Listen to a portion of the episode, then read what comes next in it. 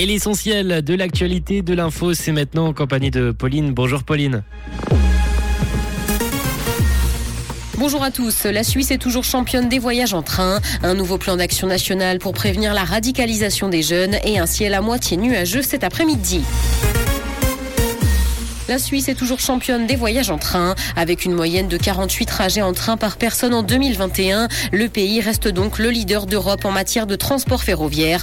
L'an dernier, les pays européens ont quant à eux enregistré en moyenne 13 voyages en train par personne. Les chiffres concernant les déplacements en 2022 seront quant à eux diffusés l'année prochaine. Il faut d'ailleurs s'attendre à ce que la demande en trafic ferroviaire de voyageurs augmente par rapport aux années précédentes. Un nouveau plan d'action national pour prévenir la radicalisation des jeunes. A été dévoilé par le réseau national de sécurité pour les années 2023 à 2027. L'objectif, lutter et prévenir la radicalisation et l'extrémisme violent, avec un accent mis sur la prévention auprès des jeunes. Diverses mesures sont donc prévues pour ça. Ce plan a d'ailleurs été élaboré au mois de novembre.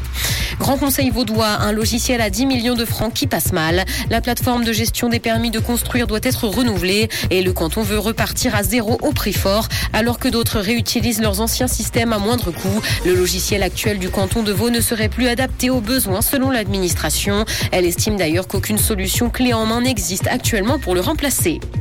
Dans l'actualité internationale, mondiale 2022, les champions du monde argentin sont arrivés ce matin à Buenos Aires et les festivités devraient se poursuivre dans les prochains jours dans le pays qui a accueilli son équipe en héros. Des milliers de supporters sont sortis dans les rues pour acclamer l'équipe et tout particulièrement Lionel Messi. L'Argentine a battu la France dimanche en finale de la Coupe du Monde au Qatar.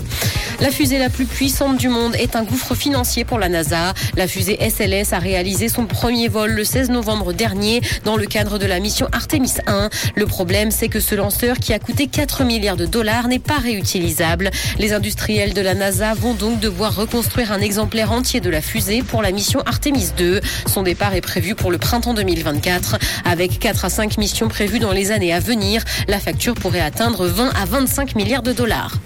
Justice, Harvey Weinstein a été reconnu coupable de viol et d'agression sexuelle.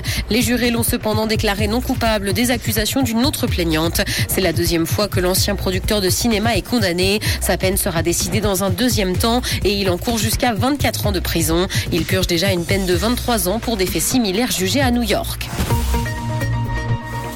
Du soleil et des nuages sont attendus cet après-midi, mais le temps restera sec. Le mercure affichera 10 degrés à Nyon et Yverdon, ainsi que 11 à Lausanne et Morges. Bon après-midi à tous sur Rouge. C'était la météo, c'est Rouge.